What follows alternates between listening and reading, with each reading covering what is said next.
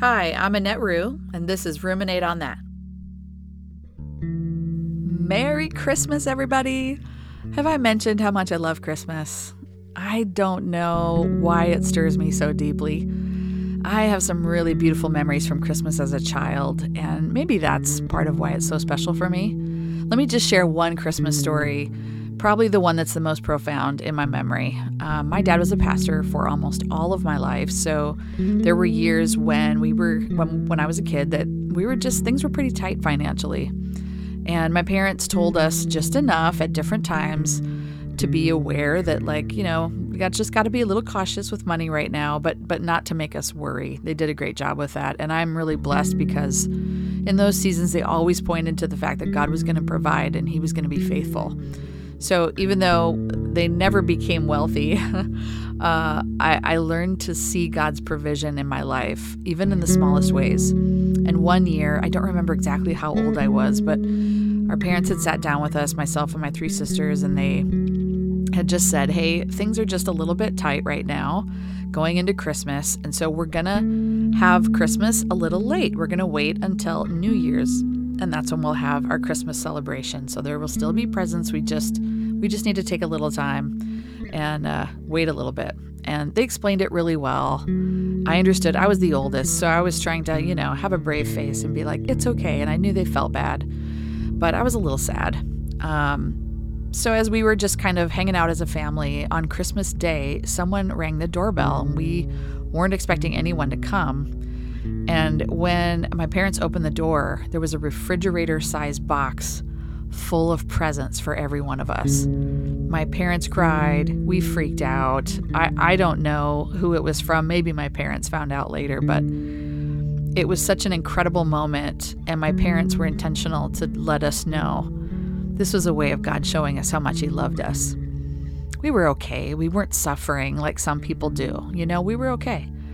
Things were, you know, we were cautious. We were careful with how we used money, but we, we were okay. But even in that, God moved someone's heart to take some time to buy us all matching PJs and and buy gifts for each of us just to show us that we were loved and that he saw us. I don't know if it's okay to have a favorite attribute about God or not, but for me, it goes back to this essential but absolutely life changing love of God. His love is, is just like no other force on this planet. There's a psalm that David wrote that beautifully describes the ways that God loves us. My youngest daughter, Sydney, is going to read it for us from the Passion Translation. Lord, you know everything there is to know about me. You perceive every moment of my heart and soul and you understand my every thought before it even enters my mind. You are so intimately aware of me, Lord. You read my heart like an open book, and you know all the words I'm about to speak before I even start a sentence. You know every step I will take before my journey even begins. You've gone into my future to prepare the way, and in kindness you follow behind me to spare me from the harm of my past. With your hand of love upon my life, you impart a blessing to me. This is just too wonderful, deep, and incomprehensible. Your understanding of me brings me wonder and strength. I just love that. That's beautiful.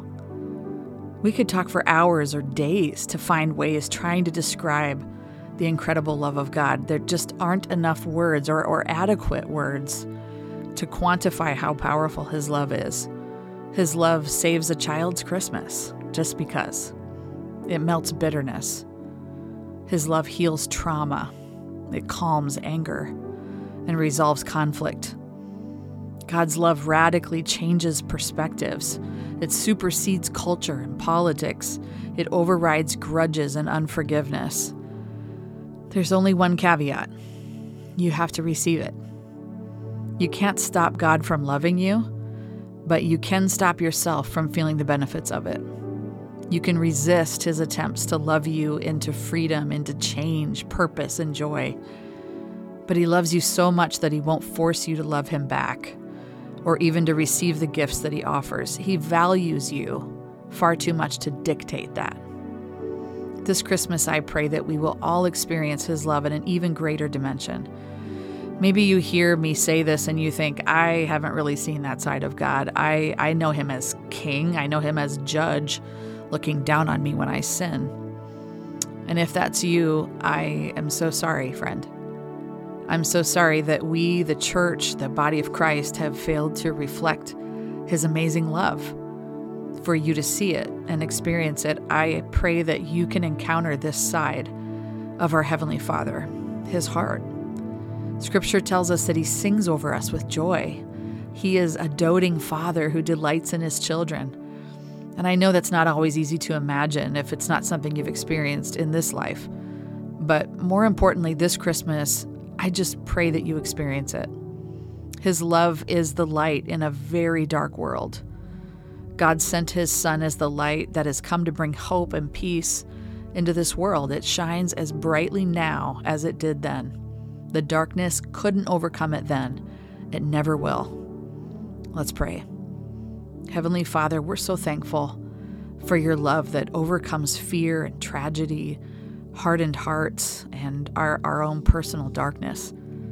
We can't fully comprehend the depth and the width of your love, but we want to receive it in its fullness, especially this Christmas season. As we eagerly wait for you, Please help us to experience your love so deeply that we're continually changed. You loved us so much, you sent your one and only Son, that whoever would believe in him would never be lost, but would have everlasting life. Thank you for loving us in spite of us. We love you and ask you to help us love each other better this Christmas. We know it can change the world. In Jesus' name we pray. Amen.